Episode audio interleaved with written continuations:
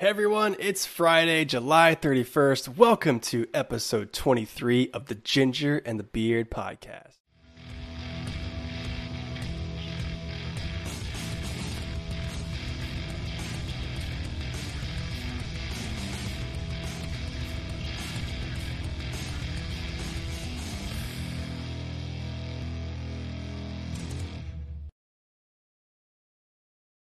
All right, let's do this.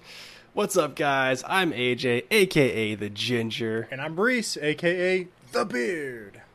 On this week's show, as always, we'll be drinking a couple of tasty craft beers, talking about Khabib Nurmagomedov's last two fights in the UFC, talking about Elon Musk's Neuralink, NASA's launch of the Perseverance Mars rover, discussing Hi-Rez Studios' Rogue Company third-person shooter, and so much more. Yes, there is so much to cover. Really excited for this, but before we dig in, how was your week, sir? It was really good. I just want to take a minute to say I'm proud of myself for making it through that paragraph. Dude, even even just saying Nurmagomedov, I was like impressed. and then you went on from there, so bravo. yeah, that was like I wrote that paragraph, and then I'm like, dude, that was just too much. That was intense, man. I was like, oh, Uh, jeez. Say so that good. two times fast, you probably won't be able to. Nope, no way. But yeah, my week was good, man. It was another week at home with the kids. All of us, well, everyone except for myself, seems to be fully recovered from whatever was going on. I still have that lingering cough that just will like not go away. But we were just talking about before we started, the the nasaliness is starting to kind of clear up a little bit. But um, you know, still, I don't know. I'm still waiting on my test results to figure out if it was coronavirus. And it's kind of a bummer because it's holding us back from doing a lot of stuff that we wanted to do. We had some, we have some family things going on um, back home that we kind of really need to be there for, but it's not really worth. Um, you know, it's I'm not, I want to say it's not worth, but it's just it's it's a hard thing to risk when you've got elderly folks at home and and those who are maybe a little bit more at risk.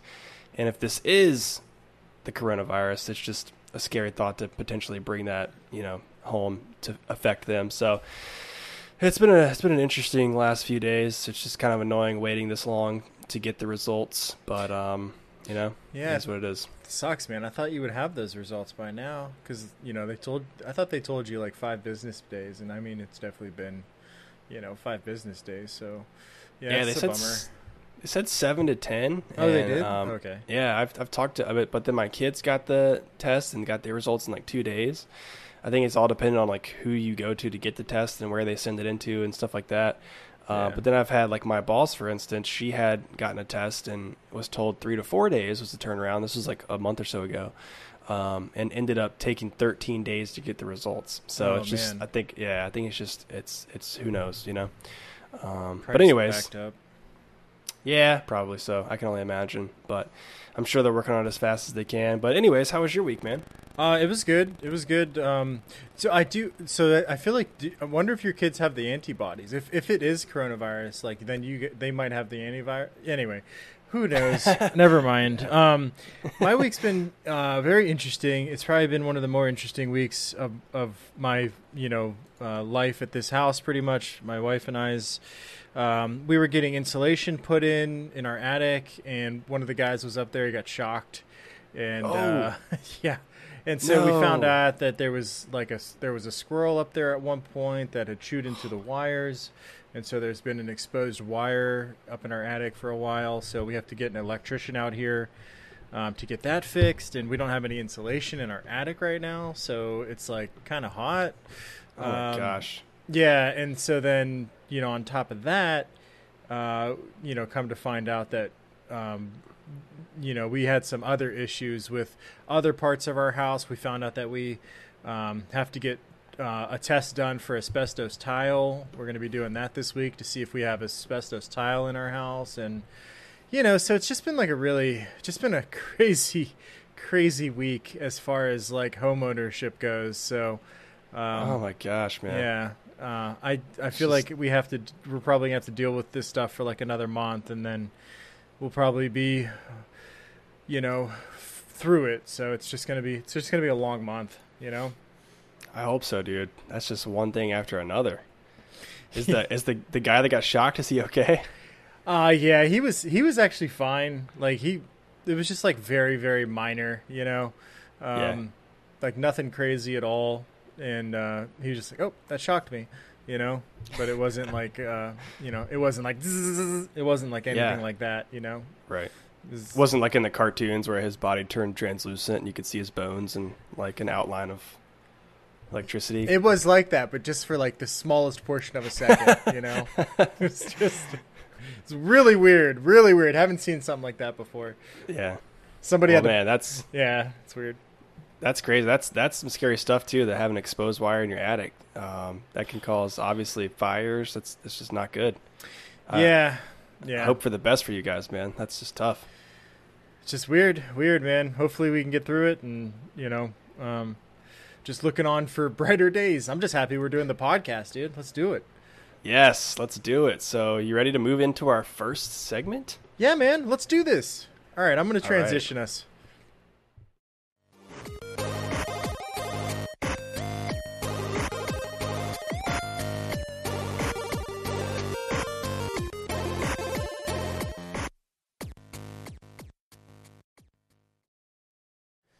Oh, here we are, guys. I, I do want to give you a quick reminder um, that if you're enjoying the show, uh, make sure to follow us here on Twitch, like and subscribe on YouTube. Also, subscribe on your favorite podcast player.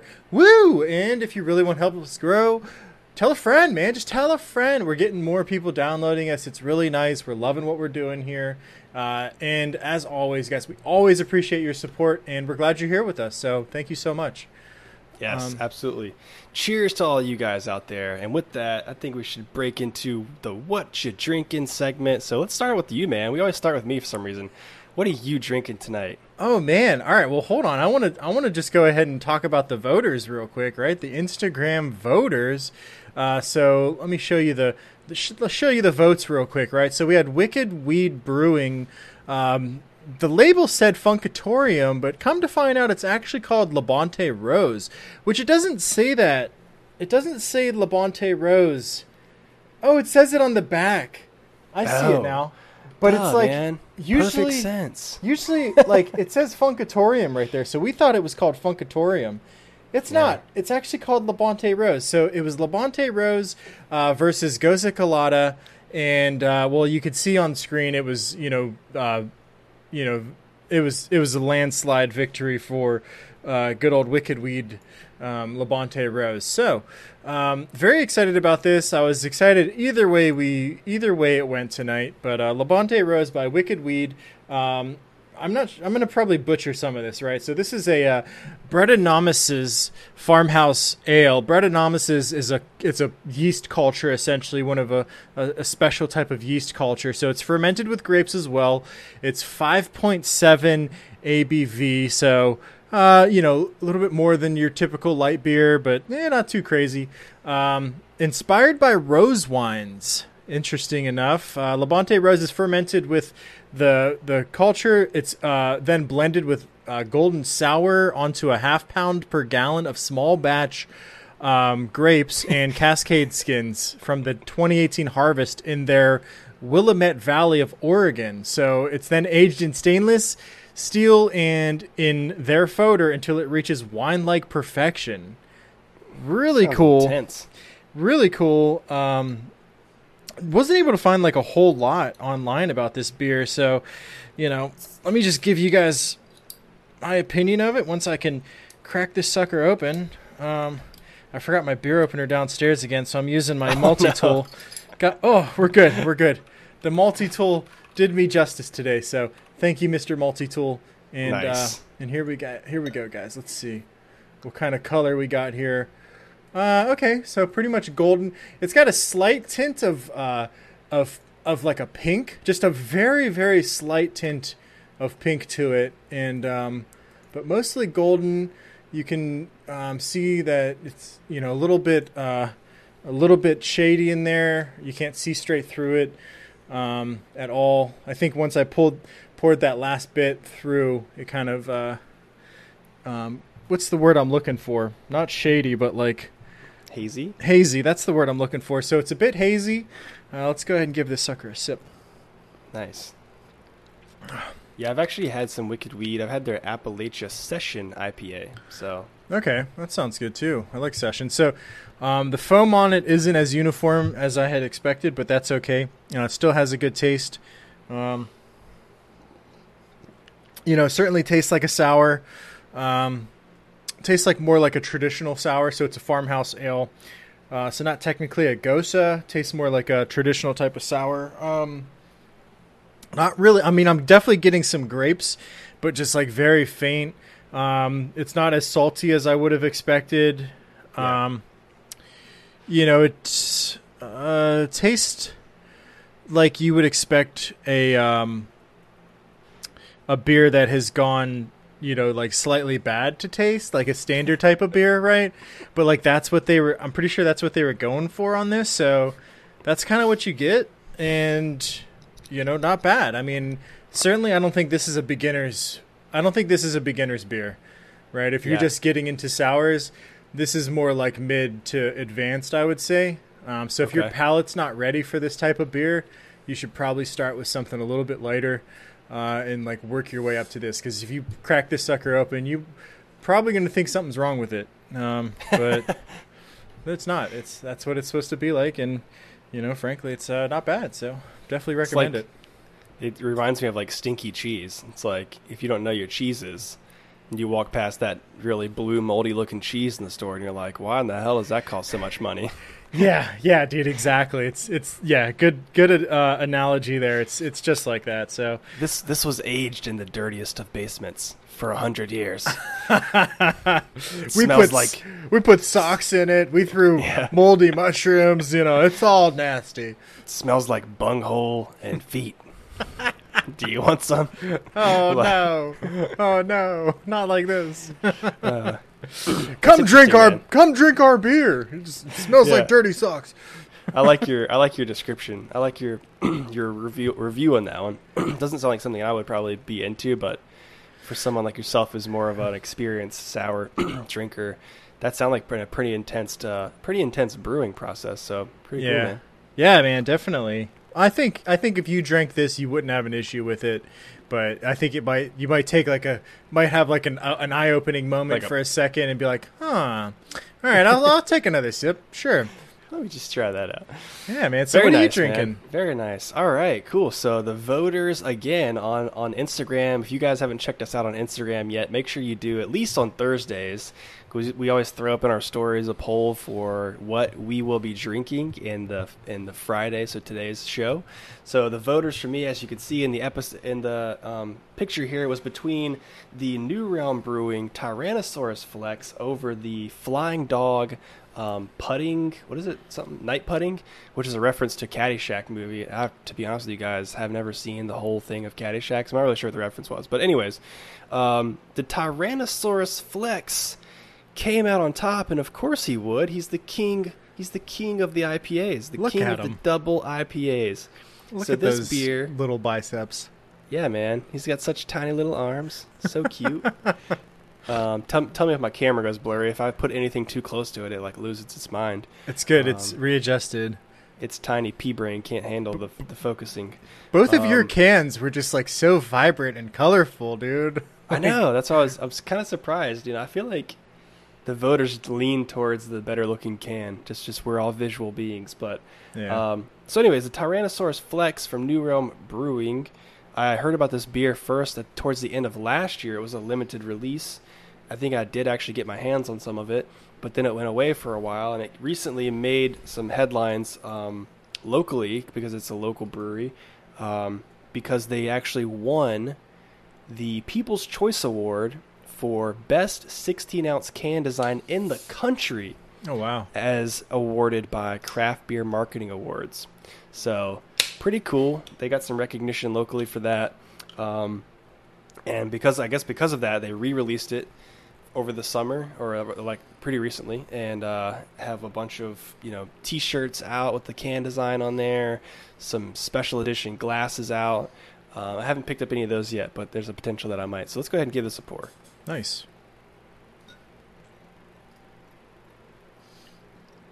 Oh, look at that. Move this side. Yeah, we can see it. Looks good. Looks kind of similar to the one I just poured. A little Yeah, so I probably have to like give the bottom the bottom uh, bit a little bit of swirly action and pour the rest of that in a second. But yeah, as described, it's a double. It's a hazy double IPA. This is actually part of New Realm Brewing's um, what do they call it? Um, sorry, New I wrote it lineup? down somewhere. Their Monsters and Myths double IPA series. So they've Ooh. got another one in there called uh, um, Jacked Squash instead of Sasquatch. Jacked Squash. Um, it's got a cool like Sasquatch can design. That's cool. But uh, this is brewed with all Australian hops, which include Galaxy, Ella, Vic Secret, and Wakatu hops. Um, but it's supposed to have a very citrusy, citrusy aroma and taste. Definitely get a lot of the citrus and fruit fruit off the aroma on that. Looks refreshing. Oh, it is so refreshing. I, I you know, I try to stray away from IPAs because I don't want to be just an IPA guy. But damn it, every time I drink one, so good. Bringing you back. Yeah. Very bitter. There wasn't an IBU rating on this, but it's definitely high up there. I would say probably somewhere in the, you know, 60 to 80 IBU range if I had to put a number on it. So pretty bitter then. Okay. Yeah, Like very mid- very bitter. Not overly hopped though. I wouldn't say overly hopped by any means, even though there are so many different strains of hops in there. Um, but definitely citrus up front, and you kind of get that bitter aftertaste in the back, which I I prefer. I like to I like the lingering bitterness from my IPAs. Some people aren't a fan of that, but I actually like to continue tasting it for a few minutes after each sip. Yeah, Um, that's, how, that's how I am with coffee actually, which is weird. Yeah. People, I like extremely dark coffee that's really bitter, and I like it to. People are like, "Oh my god, it's terrible." It's like, I, yeah, I like it. Okay. Oh, yeah. Okay. So I gave a little There swirl of the can.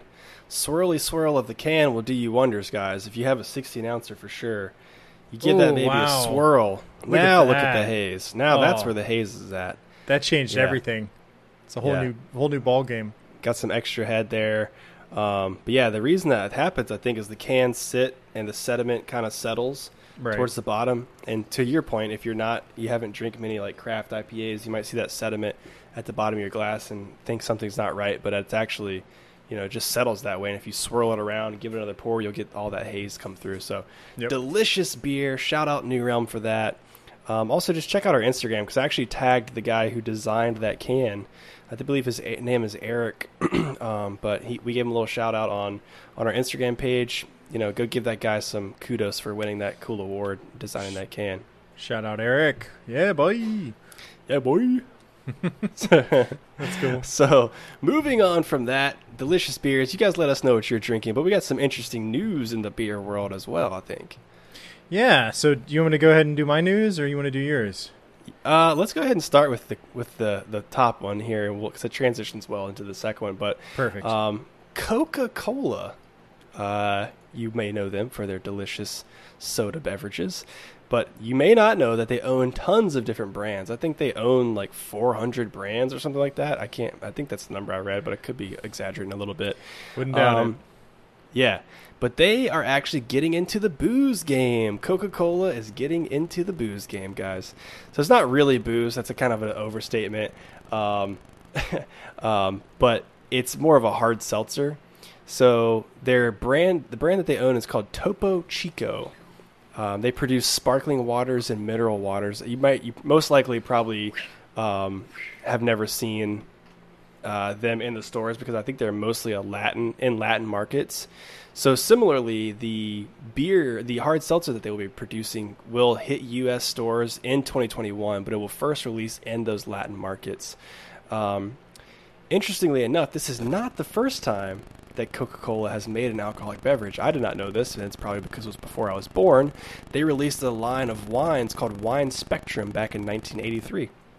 Wow. Um, but you know, finally, just to round that off, if you're wondering why in the heck does does Coca Cola want to get in the beer game? Well, or sorry, the hard seltzer game because they want a piece of that pie. Number one, thanks to Corona, Corona has affected many industries in many different ways. But if you can imagine, Coca Cola gets a large portion of their revenue from people going out to restaurants and they have Coca Cola exclusivity. You know, they're selling Coke products um, solely, they don't sell Pepsi products, you know. Um, there because of that, their sales, their earnings fell 28%. 28% Wow. in the second quarter of 2020. Not So, surprised. Again, they're attributing that to out of home sales, which is those restaurant sales, vending machines, things like that. No kids in Um, cafeterias drinking Coca Cola. Yeah, Yeah, addicted to the caffeine. Those caffeine fiend kids. Uh-huh. Um, you know. but so to get some of that, to earn some some of that back, they they're looking to the hard seltzer market because the hard seltzer market totaled three billion dollars in sales Holy year crap. to date. Year to date. Um, so, so you think they're they're trying to get some of that money back, man? But that's that's kind of interesting, right? Whole new ball game, dude. Whole new ball game. Yeah. I think that they're gonna have to. They're gonna have to make these moves, right? Because you know, I, I think as things go on, you know, they'll probably keep losing. Um, so they're gonna have to diversify and get into, you know, I mean, they're already in all kinds of different markets, tea and you know, sports drinks and all kinds of different stuff. So I mean, it makes sense that they diversify. Um, did you know that they used to put cocaine in their coca in their product?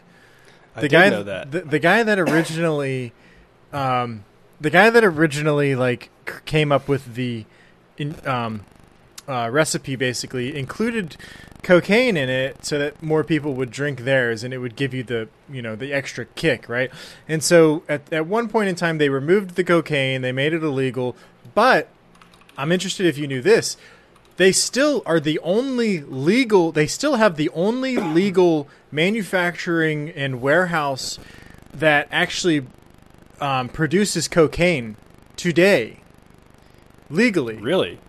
and they still put it's not cocaine but they still put a derivative of cocaine into coca-cola today Wow. and that's why it has that that extra little flavor that nobody can really kind of put their finger on the that's a sauce. that's that's the secret sauce is a derivative of cocaine. Fact check me on it, man. That's it, dude. It's cra- isn't that weird? That's so weird. insane. It's Yeah. insane. It is that's, insane. That's what that's what that corporate money gets you, man. Yeah, they get to yeah, have yeah, cocaine. Don't worry about it, government. We're not we're not selling cocaine, guys. Okay, we're just using the derivative for the Just the derivative. the rest this- of the plant. Yeah, I don't know. This just in: CEO of Coca-Cola spends too much time at special plant. Comes Yeah. out with white powder all over his body. It's like, oh my god, he's been rolling around in it. No, no, no, no. This is the this is the special ingredient in our Coke in our Coca Cola. Sorry, guys. I just I, I got the corona. I got the sniffles. You know, I'm you know. Don't mind me. Yeah, yeah. Yeah, yeah, exactly. All right. All right. Well, I mean, I'm interested. Are you going to buy some Coca Cola booze and, and give it a sip? Probably not. You know, I'm not really a hard seltzer guy. And if I was to get, pick up a hard seltzer, there's plenty other options out there. But you know, maybe just for the show. Maybe we'll pick one up just for the show. Yeah. I mean, certainly I would prefer to support smaller, um, you know, craft, uh, you know, brewers, uh, you know, makers of this type of, uh, you know, hard seltzer. But Yeah. yeah. I don't know. It might be interesting just for the show to, to pick it up. But yeah. Yeah. Anyway. uh, so kind of, I guess you could kind of segue off of that because it kind of goes hand in hand with the Coca-Cola earnings falling. So, um, you know, with with with theirs falling, more people have been turning to, um, you know, aluminum cans instead of like going to the bar and getting a pint in a glass. You know, you're you're you're likely going to the store, getting a six pack, and bringing it home you know and more and more people are doing that now and so can manufacturers have reported that they're operating at a loss uh, they're operating at capacity with no quick or easy way to increase production basically. So they're i mean they're maxed out right now. They're saying that they won't have any additional you know resources implemented until late 2021 so like this is it. This is happening right now. So you know they're trying to convince people to shift um, there the the shift of off premise sales due to the pandemic has increased demand basically. Um, so for packaged beverage alcohol and non-alcoholic beverages, so um, it's potential that this is going to be a long-term issue, like even past um, August or I'm sorry, even past um, 2021. So they're urging um, smaller brewers who are at risk, who will be impacted, um, you know, to seek alternative packaging methods. Um, basically, you know, go with the growler or go with Yeah. you know bottles or whatever you can do, um, because they've just came straight out and said, listen. you smaller brewers, we're probably not going to fulfill your orders. We're looking for the larger orders so that we don't have to swap out um, molds, basically, or or prints, um, so that they could just do larger prints, get those done, and and you know be more expeditious on certain orders. So they're looking at larger orders that they can fulfill, you know, mass quantities, and the smaller guys are not going to get. Basically, if you're not able to order more than a truckload of aluminum cans, the- then you're probably not going to be getting aluminum cans. Yeah. So, yeah, really, really crazy, man. Could you? That is ima- crazy. I can't believe it. We ran out really of aluminum. it's not really a problem I think we I, I would think we would ever have, but I could definitely see where that's coming from. But I, I have seen a lot of breweries locally um, adopting this crowler, so it's like a growler but a can, right? It's a large. I don't know exactly what the uh, it's like maybe 64 ounces, maybe 32 ounces, maybe, but it's just a giant can, right? Of that you can refill um, and pick up from your breweries. Nice. But yeah, I mean, I guess I think maybe what would be cool is like these some of these local breweries um, doing something like it's like the old school um, milk jug days, right? The old Yeah. glass milk bottle days. It's like, hey, if you bring your own milk bottle or you bring our, our ours back, like we'll cut you a you know a couple bucks off the top, right? You know, we'll save some money that way. Give you a little bit of uh, incentive to bring some glass in, so that way we're not having to spend so much money on cans and kind of help turn this whole thing around. But Oh, dude. stuff. Great idea. Great idea. Or I should work. mean, in, it- I should work in marketing or something. I don't know why. I think you should. Oh my god. oh man. Or just use a. I mean, a growler, right? A growler fulfills that need. Just go hand him the growler. Say, I want this, Yeah. and Yeah, You know, exactly. just Yeah, go back three times a day. Get that fa- growler filled every day, three times a day. I mean, they they usually charge like twenty some dollars for a growler, like for the actual physical bottle. I mean, Yeah. usually it comes in, it in, includes a fill, right? But why not, you know, offer the growler for free if you're going to save money on the long term and say, hey, we'll give you this growler for free, but every time you come back, you know, incentivize them to come back and then cut a couple dollars off the top, you know. Um, oh yeah, dude, for each, definitely. each fill up. So you're encouraging them to come back. You're saving money on cans, and you know you're not losing that much money by, you know, giving a small discount on a large fill up. I w- I wouldn't think, but you know, I'm obviously not in the brewery business, but That's you know that's that's the strategy that I would lean towards, man. Um, yeah, Maybe we should go talk to some brewers, let them know, hey. But they're probably already thinking this. You would you would hope so. Yeah. So, you know, uh, I would say definitely go check out the growlers at your local brewery. And also, just a quick plug thanks to my wife for uh, reminding me of this one. Um, August is actually Virginia Craft Beer Month. So, another reason, if you need another reason, to go support your local breweries in Virginia, for any of our listeners that are in Virginia, make sure you go check them out.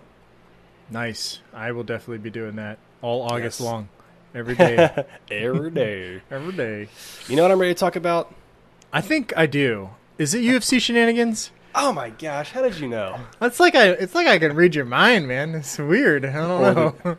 Or like you can read our show notes document. yeah, that's that's that's more like it. Let's go ahead and transition, dude. Let's do it.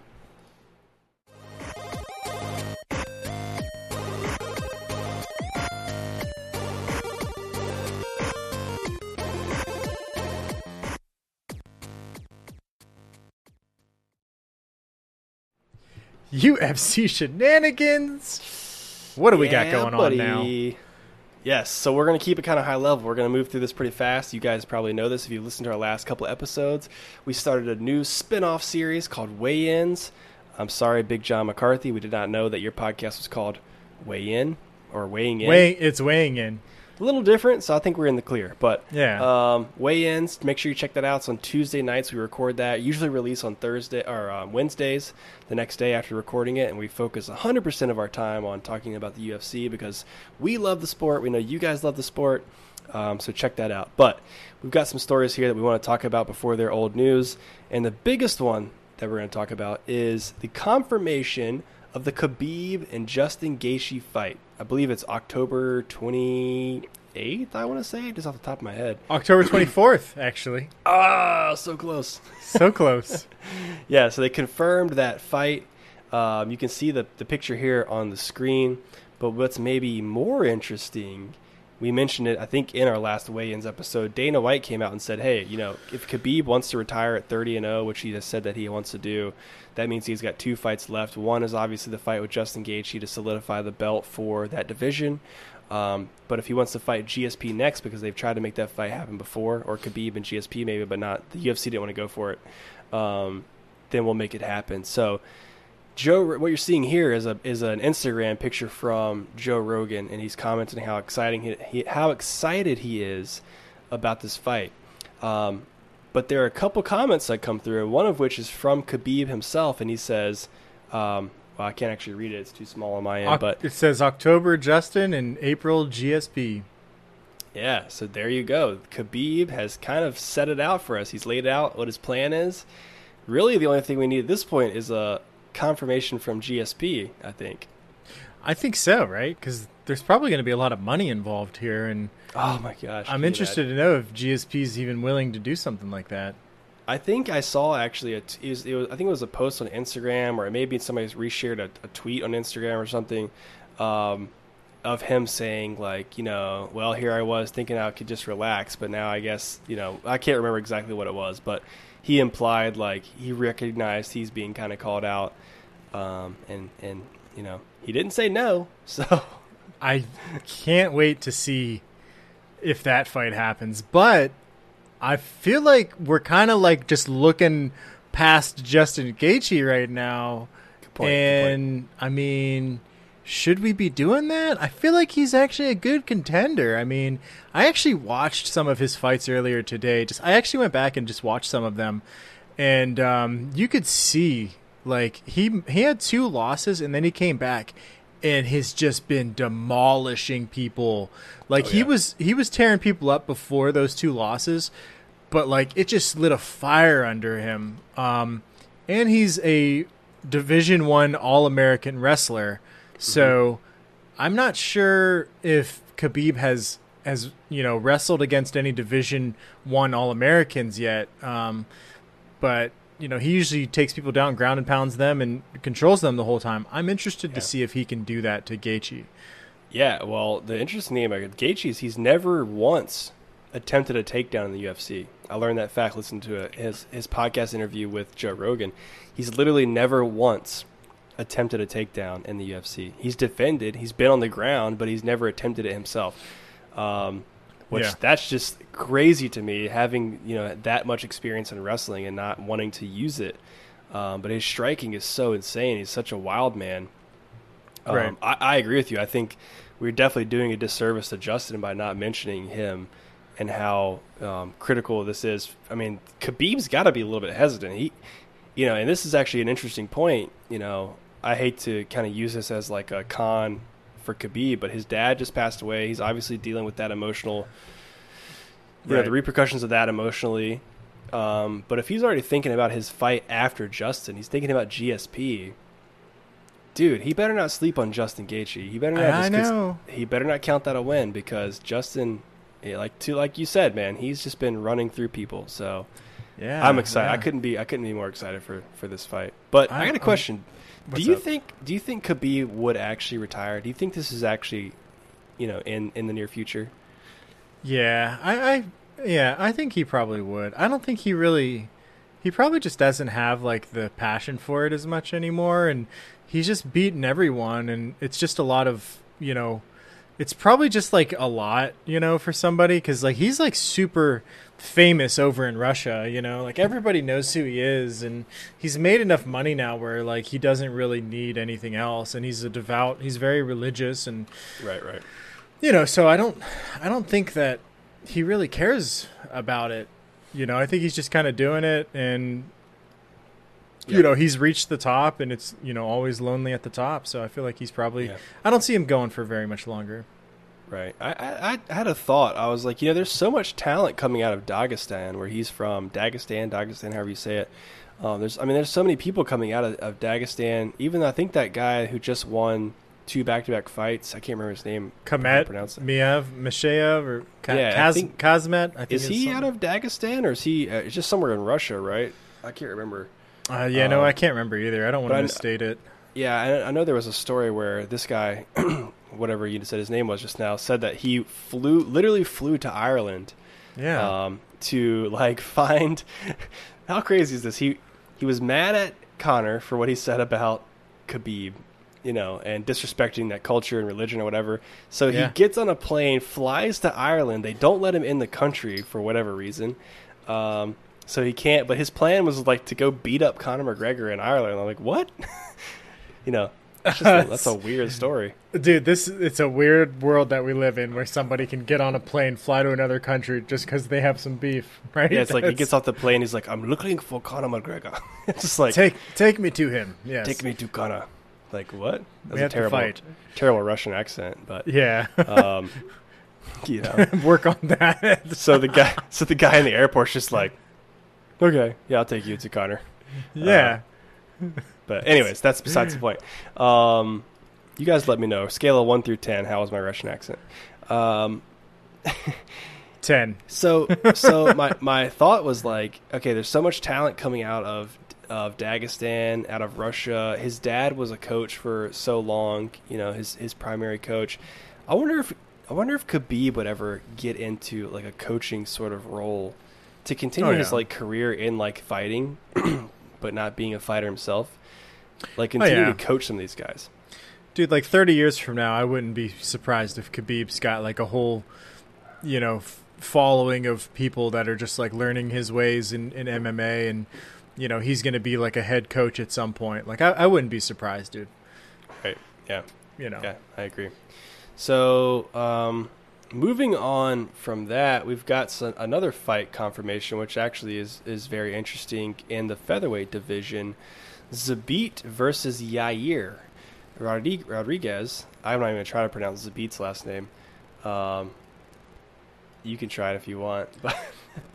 Magomed, Shari- Magomed Sharipov. there you go. There you go. I think you nailed it. I'm pretty I sure that I- was. Fucking stuck that landing. Excuse my German. Oh, you got you activated the Rona. Oh, no. Oh, no. Not like Uh, this. So that that matchup has been confirmed. I believe they tried to make this fight before, but something happened and, it didn't work out. Um, Yeah. Yair got afraid. Got afraid he was scared. He's too Yeah. scared. Dana White kicked him out of the UFC for like a week because of it.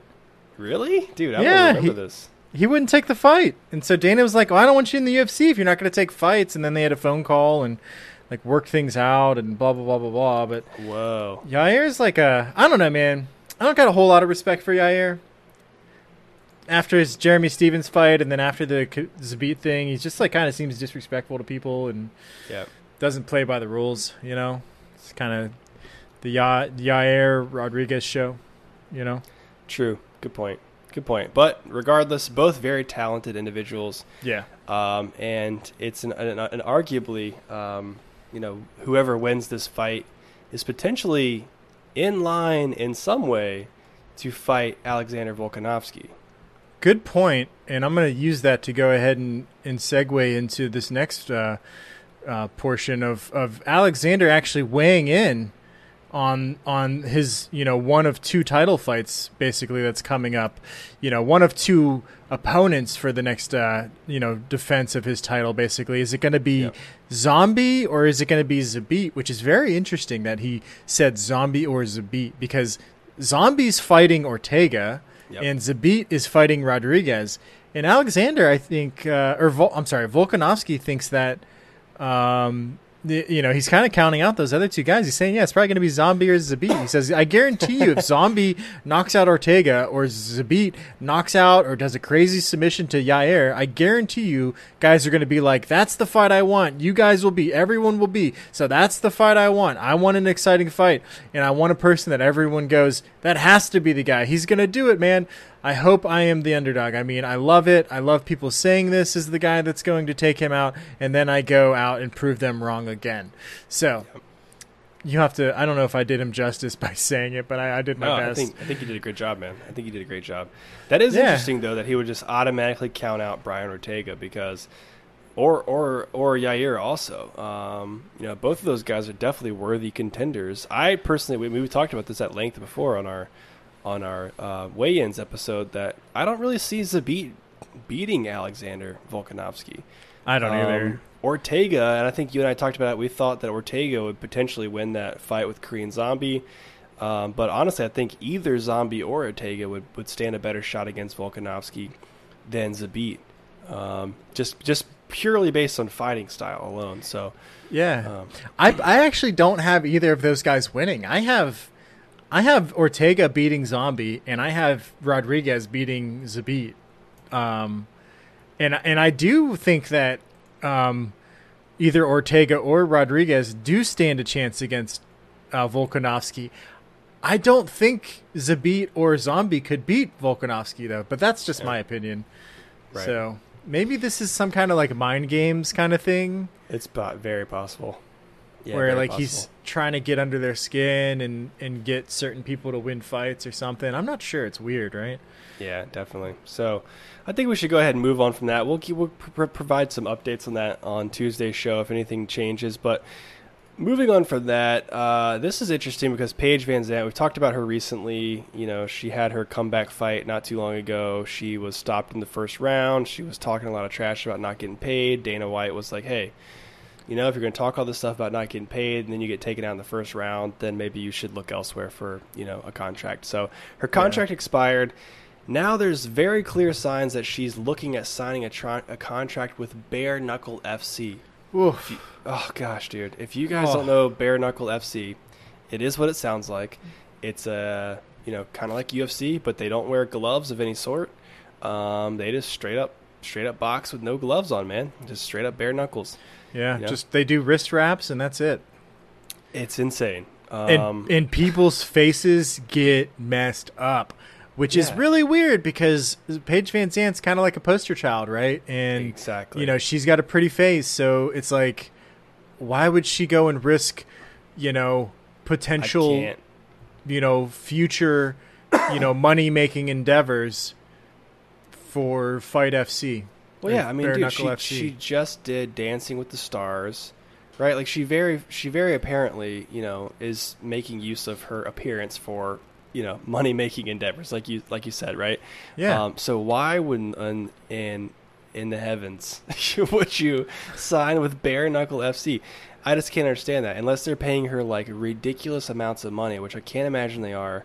Um, but my, my, my what what made me curious about this was just the thought like I wonder if these promotions are actually going out right now and like almost bidding on Paige Van Zant coming to sign with them purely because, you know, the audience that they think that she would bring along with her. You know what I mean?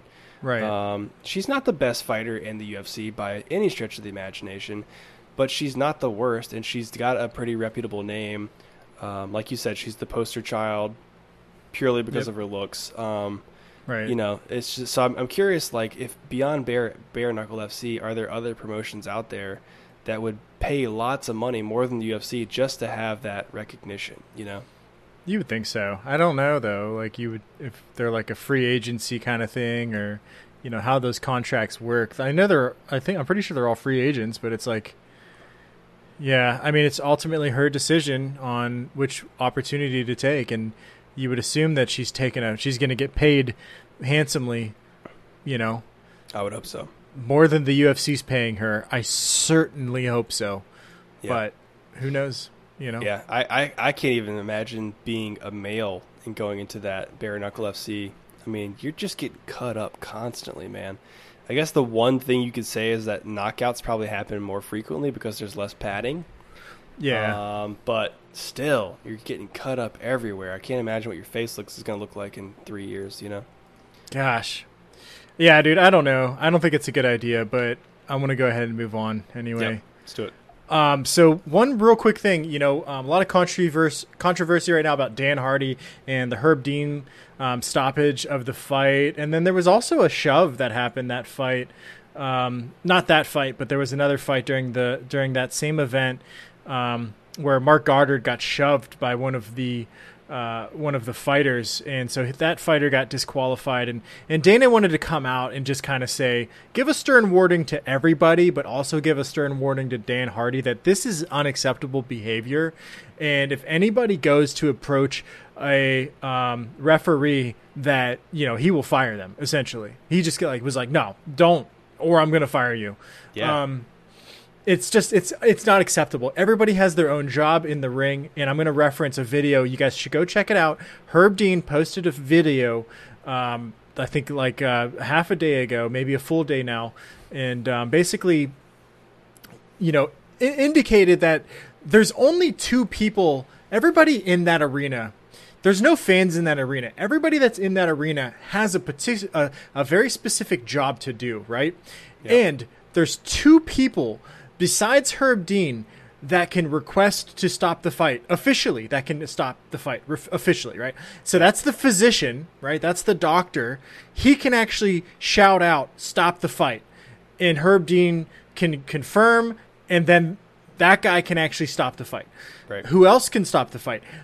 The fighter's corner is the only other. Those are the only other people that that are allowed to stop the fight. Anybody outside of them, it doesn't matter what you say. Yeah. They're not going to stop the fight because of you.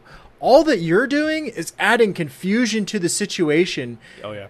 because he might interpret that as being the physician or the coroner. And Herb Dean, doing his due diligence afterward, went and spoke to the physician, said, Did you say to stop the fight? And then he went to the corner and he talked. He didn't talk to the corner He talked to like the corner security and said, you know, did did they did they shout out to stop the fight? And they said, no, that's not what happened. So he said, well then, there's no reason anybody should have shouted out stop the fight. And then he went on further to say, there's a bunch of different checks that we do as referees, and going back and looking at it, everything made sense. He had both of his arms in between himself Right. and the opponent. He had his knee in the air. He basically had three points of defense defending him from the opponent. Not only that, his head was up off the mat, indicating that he was not knocked out. So, those signs are things that the referees are trained it's a part of their process to look for so if anybody out there is listening right now and you're on dan hardy's side i think you should reevaluate right i think you should reevaluate go check out herb dean's um, uh, you know description of, of, of how things went from his point of view and you know get a better understanding of it i think that dan hardy's completely in the wrong i think it was unprofessional and honestly it was just distasteful i didn't i didn't want to see it i didn't want to see it No, not at all. I think Dan Hardy honestly should issue a formal apology if he wants to continue to to be a color commentator in the sport. I think he needs to uh, he needs to publicly apologize. Number one to Herb Dean, then to the fans, and then to Dana White to say like, listen, that was a mistake. I was too emotionally invest- invested. Um, this is a guy that I've watched fight. You know, I'm kind of friends with this guy. You know, my emotions got the best of me. You know, so I don't know. I I, I agree, 100% agree with you. Yeah, man. I, I, I like your thought too. I think he needs to. I think he needs to apologize publicly. So, but we'll see. what- we'll see what happens. Dan. Do it, Dan. Just do, Do it, right man. thing. Do the right thing. Yes. And so that brings us to the end of our UFC shenanigans. Next segment, guys. Talking tech. Are you ready for it? I am. I'm so ready. So ready. Let's do this.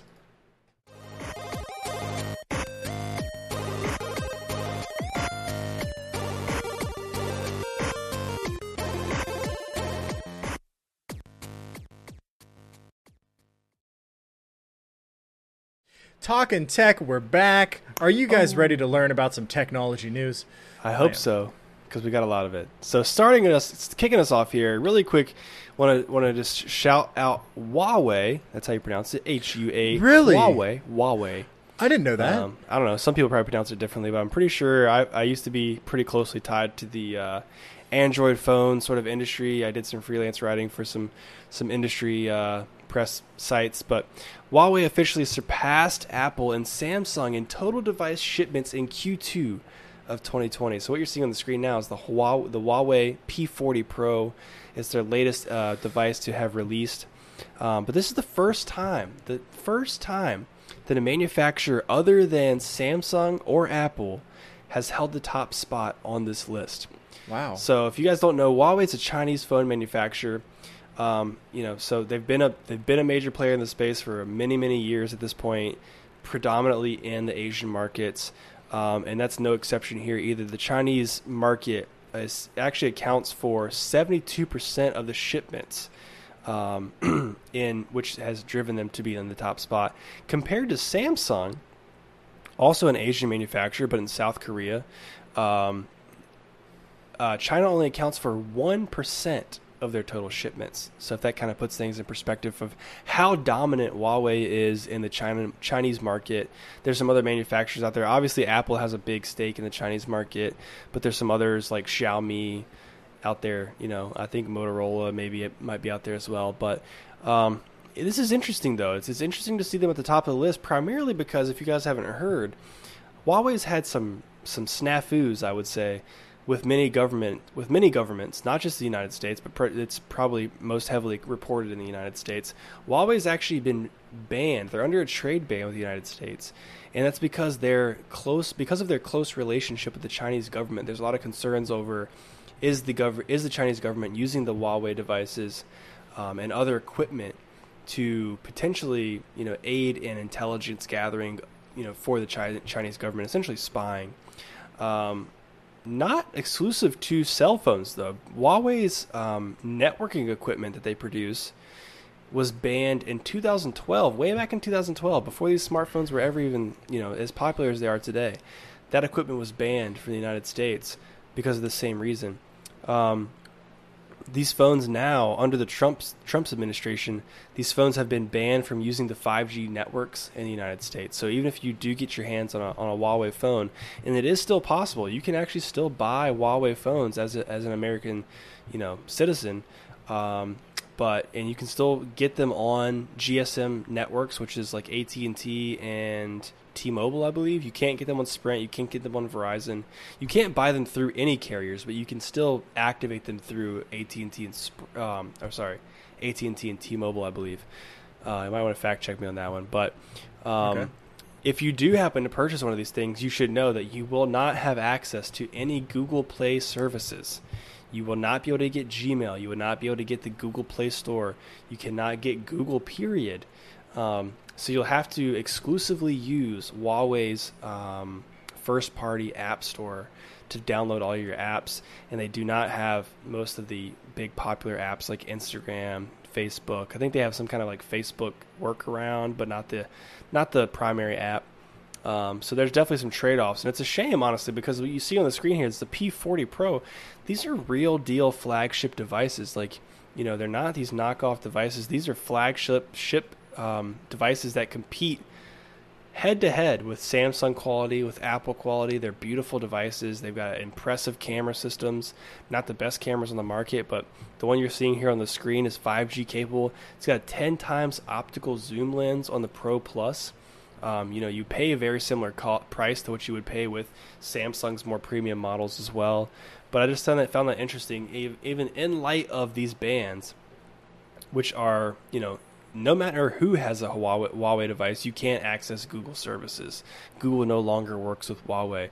So, despite that, they're still outpacing Samsung and Apple in terms of device shipments. I thought that was pretty impressive. Well, it's mostly because it's overseas, right? And there's more. There's just more people in China, right? Yeah, I mean it's definitely a population thing, but um, but like I said, I mean Apple still has a large presence in China. Samsung ha- still has a, a, a, high presence in uh, well, it's one percent, but you know one percent of how many of our devices they actually ship. Still a lot of devices. So yeah. it's just it's just interesting to see like Apple and Samsung. You know, you know those are the most predominantly heavily marketed devices, uh, most popular devices, especially in the United States. But you know people don't understand there are there are other manufacturers out there that can can and one day might possibly be more popular. It's kind of weird because like if you went over to like China, it would be like the Samsung over there would be like the LG of America. I feel like you know, just like not popular, no one's using it, and yeah. you know, but interesting. Um, uh, you know, things constantly change, right? Um, Apple wasn't always the big, you know, you know, cell phone provider that it's that it is now, and you know, Samsung certainly wasn't. And I'm trying to think of like who was who was it? It was like BlackBerry, right? Motor- I think yeah, it, was, it was well Motorola and BlackBerry, pretty much. Yeah, Motorola was definitely the cell phone uh, leader before smartphones. Um, yeah. So it's just a constantly changing thing, you know. It's it'll probably be different in ten years. We might not even, who knows? You know, who knows what it's going to look like in ten years? So, very cool, very interesting. Um, you know, anything else I guess to share about no, that's, uh, that's Huawei? it, man. Just thought it was interesting for sure. Yeah. Um, I, I I've never seen a Huawei. I've never seen it in person. so I actually don't think I Uh, have actually either, but I know just through like working in that industry, like for a short period of time, freelance, I've known people who have owned them and loved the devices. So that, but that was before the Google, you know, the Google sort of ban. So I'm not sure what they did with them afterwards. Yeah, you know, you know, Trump putting a, a five a ban on them to use five G is. I feel like that's probably uh, uh, lobbyists from Apple and Samsung or something coming in. You know, You never so- know, dude. You never know. Yeah, who knows? Anyway, um, I'm going to go ahead and uh, give us a little bit of information about some uh, new patents from Valve. Um, so, Valve uh, submitted a, a, a patent request a year ago. Um, you know, the patent application was uh, just recently approved. I think it was actually earlier to, today or yesterday. Um, oh, it was published today. Got it. Okay, so the wireless data. So basically, what this is doing is they're trying to get a wireless VR system. Valve right now um, doesn't have a uh, a competitor against um, you know the wireless uh, Oculus Quest systems. Right, it's all got to be wired up and very limited uh, on certain things. Uh, certainly, if you're wired in, um, you can't move about as you would as you would want to. So basically, this wireless data transport system that they're that they're um, getting a patent for is uh, you know it includes an electrically steerable antenna, which I found very interesting. It does some tracking subsystem. Um, and is op- it's operative uh, that is operative to track a mobile wireless device basically so right now everything's like static in the headsets the head mounted displays uh, so what they're trying to do is have something that is actually basically tracks not like not only is it like in the headset and it's not static it's actually tracking your controllers or whatever you may have like f- like physically tracking it not just like systematically tracking tracking it which is very weird. Um, you know it can also track you know tablet computers smartphones um, and it also is going to have a, uh, a potential for having this added uh, um, functionality, which is a predicted future position or orientation of the mobile wireless device receiving the data. So it'll be able to predict where it's going to be. Fucking time travel, man! It's weird.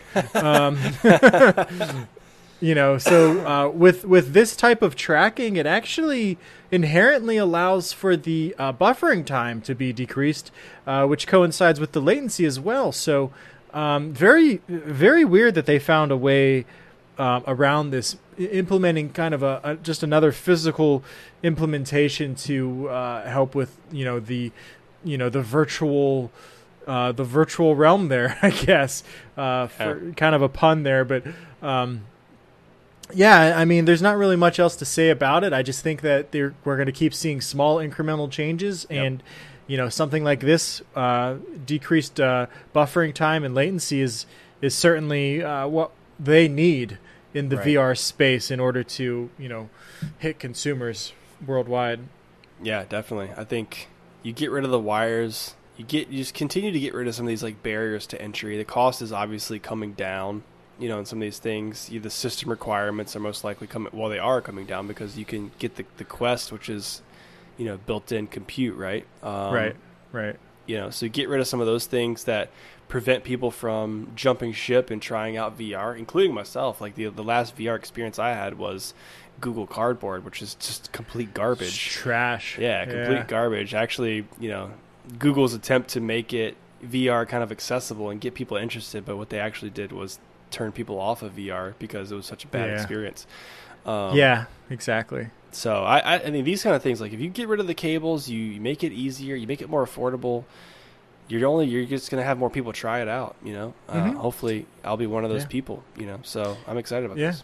especially you know during these times where like you can't really go to the gym right you just pop a headset on and do like a virtual workout Yeah. which i've done plenty of times it's really fun actually it's not even it's like you're just playing a game you know you're just playing a game and, and but you're getting a workout in so you know really really cool the only thing with wireless is that you're losing out on some of the processing power so you know i'm sure there's solutions for that um, that you know they'll have to solve for smaller you know head mounted displays you know with more power packed into them but i mean shoot dude we have these in our pockets every day so it's like We Yeah. got everybody's got a cell phone. So I mean, if you could have this much computing power in a cell phone, Right. they can do it on a head-mounted display. Just it's do it just through a the matter cloud. of time. Just through the cloud, man. Just like uh, Google's, you know, whatever their cloud gaming platform is called. Can't remember it right now, but um, yeah, just process everything in the cloud, send it down. Yeah. So speaking of virtual reality and and you know what the future holds for us, uh, um, Elon Musk is uh, going to provide an update on Neuralink. So if you don't know what Neuralink is, it was a project that was unveiled a year ago, um, and basically uh, is. Um, taking a leap into the field of brain-computer interfaces (BCIs), uh, so putting putting technology on your brain uh, yeah. So okay. Uh, let me let me give you a little bit more about this. Right. So August twenty eighth is is when we're going to get the update. Definitely look up some Neuralink stuff if you don't know anything about it. Very interesting. So um, during the uh, during the the update on the August 28th, uh, Elon Musk has said that they'll be able to show neurons firing in real time. Um, so I don't know what that means. It's kind of ominous, and they haven't given any details except for his very vague tweet, just telling us that it's going to be on the 28th, and we're going to see neurons firing. So Interesting. um, yeah, very interesting. I, I definitely want to check this out. So the company's first implant is targeted for disabled and/or um, diseased patients with damaged uh, brain function functions, such as such as spinal cord injuries. Whoops, such as spinal cord injuries, right? so. Um, you know, people that aren't able to walk potentially, this uh, could uh, create some type of uh, you know, close the gap there somehow. So Yeah. the implant uh, is supposed to attach to an external device that can be easily removed when not in use. Uh, it's said to be capable of measuring spikes in brain's electrical current. The end goal is reading, processing, and eventually writing information back to neurons via these tiny, flexible threads. These tiny, like, you know, five or six. I think it's N N U M U. I can't remember, but it's like, I, I it's it's like you know much smaller than a strand of hair, basically, kind of threads, right? That will that will tie into your brain. What do you think about this, dude? I think it's crazy, man. I think uh, Elon actually came on Joe Rogan's podcast again not too long ago. If you guys don't know, I'm a Joe Rogan podcast fanatic, but um, and he actually said that eventually we will be able to communicate with each other without talking. If everyone's got these neural links attached to our skulls, you know, we can communicate with each other without actually talking, which is just mind-boggling to me. Um, I guess that's because you the the Neuralink, you know, reads your brain, your thoughts read your thoughts, man. I don't know. I hope you got some I'm- good end-to-end encryption on those bad boys, but you can send those thoughts to somebody else's Neuralink. Sounds real Ah. sketchy to me. This is very scary.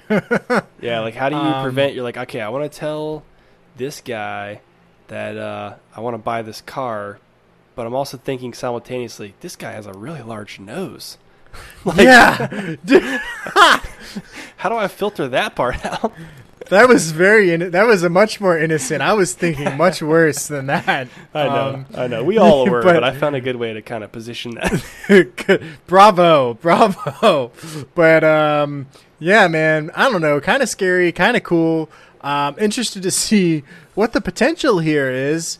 Um, but you know, to help disabled or diseased uh, folks with with real problems, um, certainly that's good. I just don't know how far we should go with this from like an ethical standpoint. Yeah. But yeah, I'm not sure, man. It's a scary thing about everything, dude. I mean, like even with this coronavirus stuff, when they're talking about like contact tracing and using your phone and giving access to these different agencies to say like, okay, well, with because of your phone's GPS system, we know who you've been in contact with. Once you've been diagnosed positive, we can say, okay, you've been you've been within six feet of like a hundred people. Here's who they are. Here's who they've been in con-. like. It's just you're giving up your privacy. Um, and if you don't know about it, you guys can look into this stuff on your own. I didn't read a lot about it because I can't stand legal stuff that much. But um, Facebook, Amazon, and Apple were, I think Google as well, were all involved in some antitrust hearings that were ongoing throughout the week. Um, and basically, the government's saying, like, hey, here's a lot of commonalities between these big giant tech companies and where they're kind of like pressing against the kind of edge of what the law allows, and they're you know they're they're they're going beyond kind of like what some of our privacy expectations are, is the way I understand it. Um, and they're they're trying to kind of crack down on this kind of stuff. So if you're somebody that's concerned about your privacy, you might want to look into these these hearings um, and think about how that how that could impact things moving forward, such as Neuralink. Yeah, it's kind of going against our like uh, First Amendment rights, right? So, Yeah, um, you know, if you want to defend yourself and you know maintain those rights, then um, probably you know get involved a little bit. Um, I did actually share a photo on the screen, um, you know, so you guys get a get an idea of like what this is going to look like. There's an attachment, there's a receiver, you know, and it, there's wires then that are going into your brain and are actually attached to you know neuron pads that are Yeah. sitting on your brain. So I don't know, man. before you was- bef- before you look at this photo and say, "I'll try that out," just remember, you got to put these on your brain. Okay, you're not just putting this on your skull. Got to put some holes in your head. Stick those in there. Yeah, it's weird. Yeah. Uh, So Elon Musk, man, dude's crazy. I don't know how he manages so many companies. Like, what can he not do? He's he's doing he's doing mind control. I call this like mind control almost, right? It's like Yeah. super sci-fi mind control. Not really, but you know, kind of. I mean, you're controlling the mind and like helping Could it to be. do what it needs to do, right? For these people who are disabled, which I think is great. But he does that all the way to space travel. He does it all, man. It's crazy. But s- sticking with that space theme, we've got some news out of NASA. Actually, if you guys haven't seen this already, NASA launched another Mars rover yesterday. This one's called the Perseverance. It's on a mission to find them aliens. It's gonna find some snaps. aliens. Oh man. what? Uh, I'm exaggerating a little bit. It's basically going out. It launched yesterday morning. It's not going to get there until February 2021. It takes a while to get there, guys. You might be surprised. It's not a quick trip. Um, but essentially, it's going to do the same thing that most Mars rovers have done. It's there to take soil samples to find evidence of life billions, billions, billions, and billions years ago. Um, so we're definitely not looking for uh, existence of intelligent life forms, but it's really just out there to. It's it's. I read some more about it. It's landing in a specific um, impact zone on Mars where there's a there's a crater, and I guess they've seen through telescopes and imaging that there used to be a river that flowed into this this uh, crater, and it has signs of um, you know prehistoric life. So they're going to be looking for that. They're going to be looking for those sort of signs. Um, interestingly enough, though, there's no capability of the rover, and the, the image that you're seeing on the screen. If you're looking in your, if you're listening to this in your car, I would say check out our, our, our YouTube episode so you can see a picture of this thing. It's about the size of a small SUV. There's a guy standing in front of a replica of the Perseverance, but it looks pretty high tech. Um, pretty cool little sensors and cameras and things on it. But the samples that it takes, it's essentially going to be taking them back to like a storage sort of area where later they will send another ship up um, with a rocket on it so they can collect those samples and take them back to Earth. So that could be up to a decade later that they get that results back. Um, but I've got a couple little quick facts here about the Perseverance in case you're interested. What's new about this thing? Well, number one, it's faster. It's got a tougher set of six wheels. It's got more computing power. It can aut- autonomously navigate 200 meters per day. I don't know how many miles that is, but it's probably a lot. Um, and it's like I said, it's about the size So of you, wait, wait, 200 kilometers? 200 meters. 200, 200 meters. meters. I don't know That's how many. not very far. I know there's three meters in a yard. Yeah, 200, 200 meters is like nothing. That's like that's like a that's like two football fields basically. How many miles is 200 meters? It's not even a mile. It's 0.12 miles. Okay, that's not very much. That's not very much at all. It's supposed to be very technologically advanced, but I guess there's probably a lot of probably a lot of uh, stuff that goes into that. Obviously, it's probably powered by solar panels, recharging the batteries and things like that. So, you know, apparently this is better than the last one. So, you know, kudos to NASA. But it's uh, it weighs a metric ton. A ton. It weighs a metric ton, as much as a car. Has 19 cameras, two microphones. Scientists hope that it'll be the first to record sound on Mars. Oh wow. How freaking cool is that, dude? The sounds. We're gonna hear we're gonna hear Martians. We're gonna hear the sounds of another planet. How cool is that? Um, You know what it's gonna sound like? what? Not nothing. It's not gonna sound like anything. it's gonna sound like this. It's a bunch do of do wind. do. Yeah. Then like all of a sudden you're gonna hear this.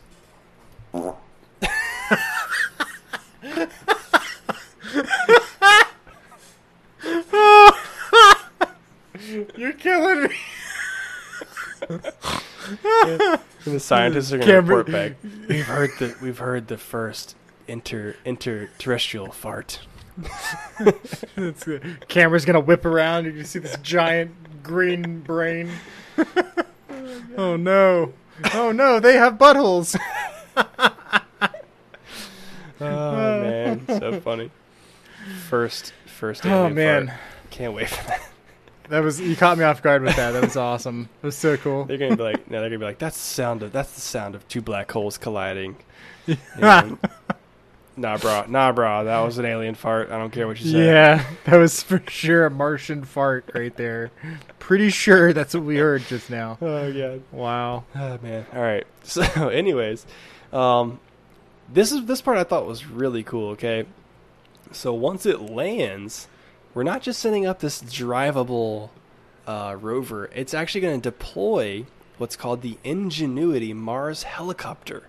It's a one one point eight kilogram, which works out to be about four pounds, aircraft that will attempt to fly in an atmosphere that is only 1% the density of Earth's.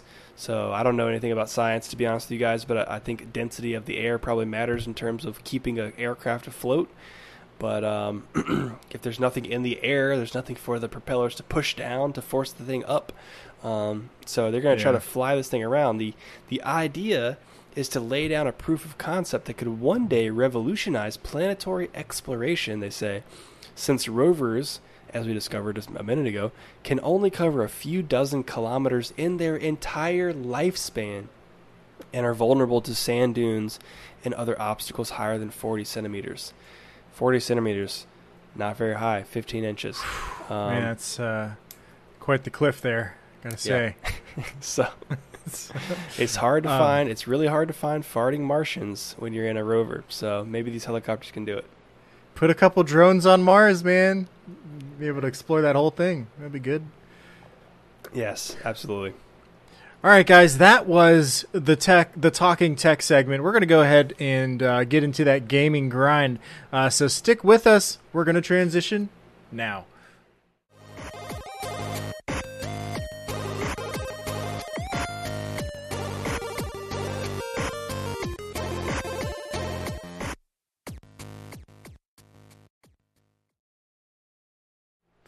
And we're back once again talking about video games.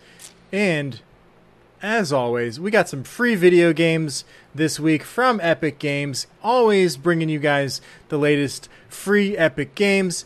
Um, starting us off, we got 20XX, uh, which is originally uh, $15. It's a co op roguelite platformer.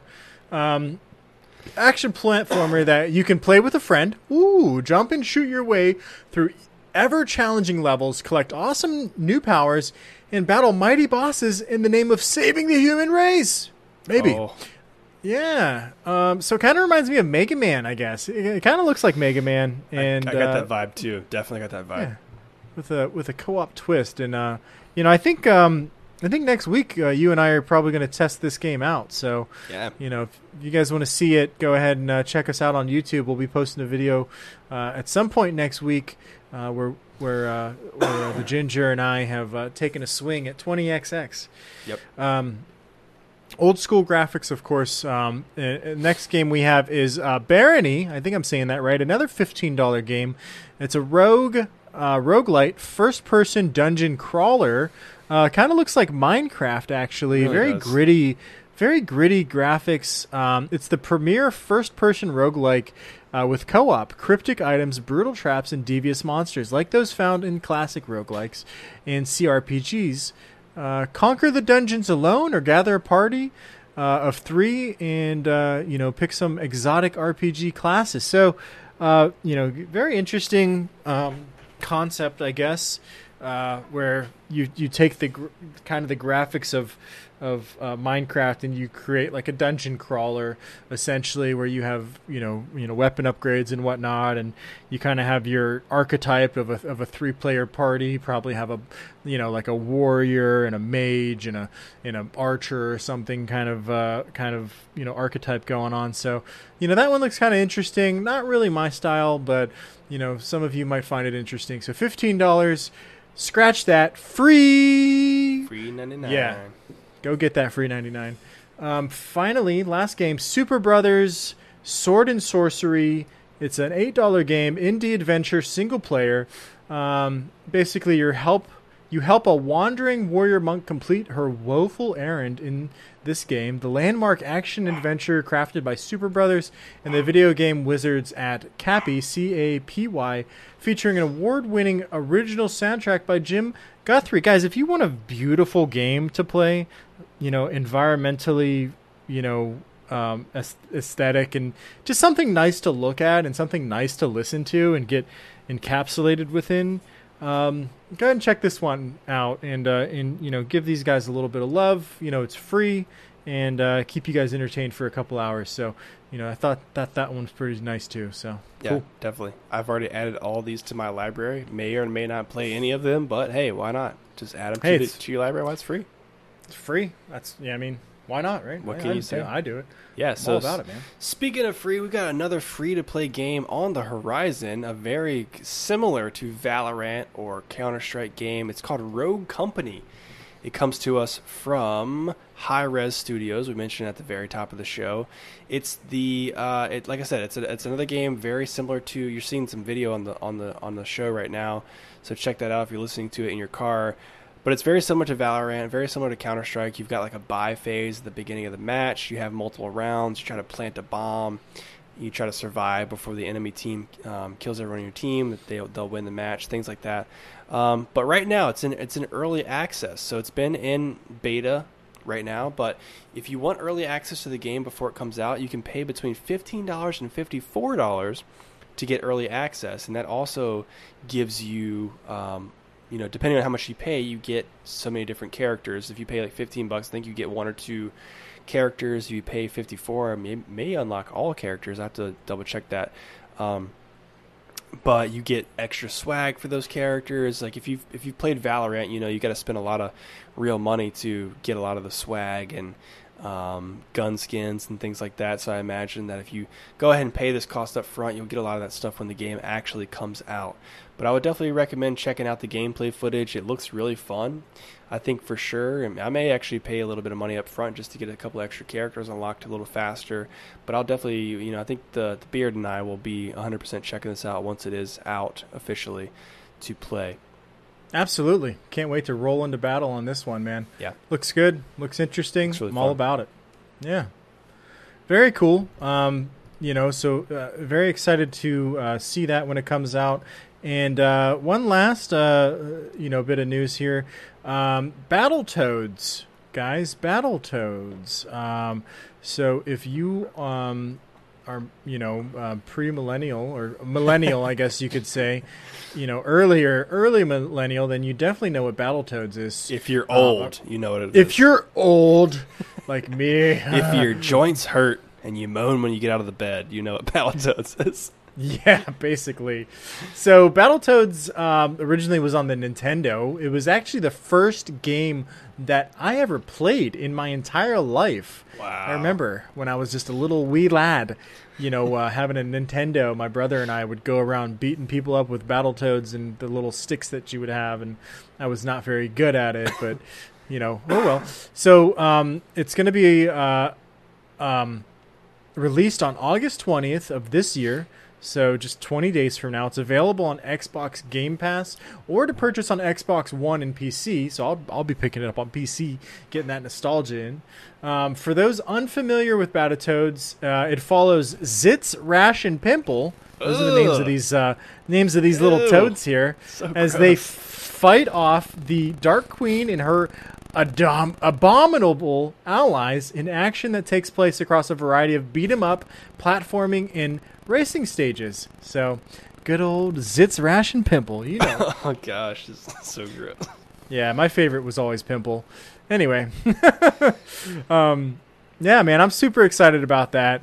Hopefully, it goes on Epic Games at some point for free Yeah. because I want everybody to experience the fantastic uh, Battletoads. Yeah, I to be honest, Um, I've never played that. I, I never had a Nintendo console until, um, I don't think. Well, a Game Boy. I had a Game Boy, so that counts. But I never had like an N64 or a SNES or anything like that. I had a couple friends who had those. Um, you know, had, my cousin had the Nintendo Cube, but beyond that, I didn't really get a lot of exposure to Nintendo games. So I'm excited to try this out. Yeah, man, looks fun. Uh, so that's all I had. For, that's that. That was the gaming grind, everybody. Um, so we're gonna go ahead and transition one more time to our next segment. We're gonna give out some some shout outs and we're gonna sign off. So um, give us one second. We'll be right back. Time to transition.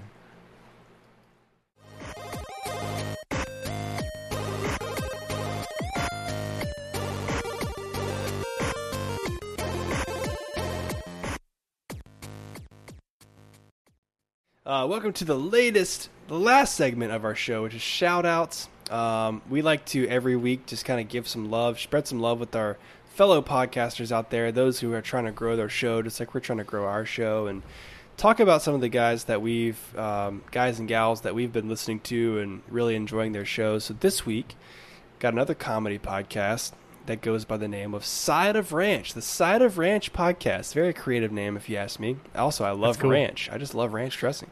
Um, too. I love but it. it's a comedy podcast hosted by two guys, Mike and Ben.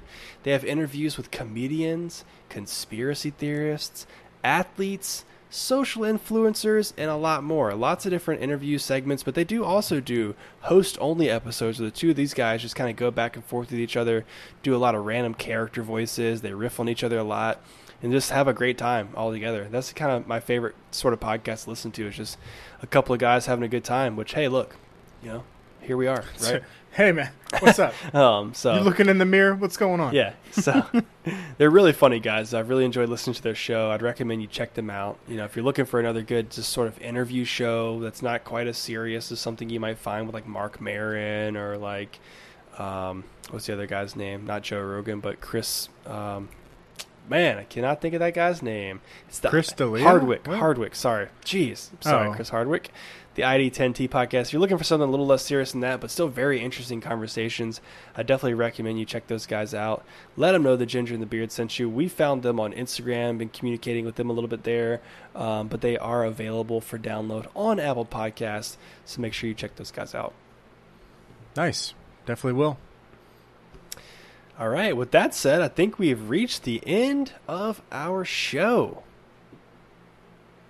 Oh, I think Uh, I think I just lost you for a second there. oh, what? Really? Okay, you're back. Oh, thank God. I was like, wait, no. What's going to happen? That's What's the gonna- okay. I mean, at, if if anything, that's probably the best time to lose me is the very end of the show. But what I Because if you would have been gone, I'd have been like, all right, guys. Well, I guess that's the end. So see you later. That'd actually be pretty funny. But what I said, I'm not sure if you guys caught it or not. It's probably going to be on the recording. But I said, with that said, I think we've reached the end of our show. So thank you guys so much for joining us for the 23rd episode of the Ginger and the Beard podcast. We really hope you enjoyed what you listened to just now, what you watched on YouTube, if you're watching this, or if you're with us live right now on Twitch. If you're not, uh, if you haven't already, please do subscribe to us on Apple Podcasts, on Spotify, or really whatever your favorite podcast player is. You know, if you like Pocket Cast, if you like Stitcher, if you like Castbox, I could name a hundred right now. You can subscribe to us in any of those places, Google Podcasts as well. And most importantly, if you really want to help us grow the show, please do tell a friend about the show. Anybody who likes technology, video games, UFC, craft beer, you know, we cover a wide spectrum of topics. If you just like, you know, to have a good time, have a couple laughs, really just relax at the end of your week, um, please do share that along. And like Reese said at the beginning of the show, we're just happy you guys are here. We love seeing our numbers grow each month and more and more downloads, more people that we're reaching, and we love engaging with you guys. So please reach out to us on Instagram, on Twitter, leave us comments on YouTube, and we're, we're looking forward to the next one. Absolutely. Can't wait to see you guys on the next one. Thank you so much for listening, and um, see you next week. All right. Bye bye. See ya.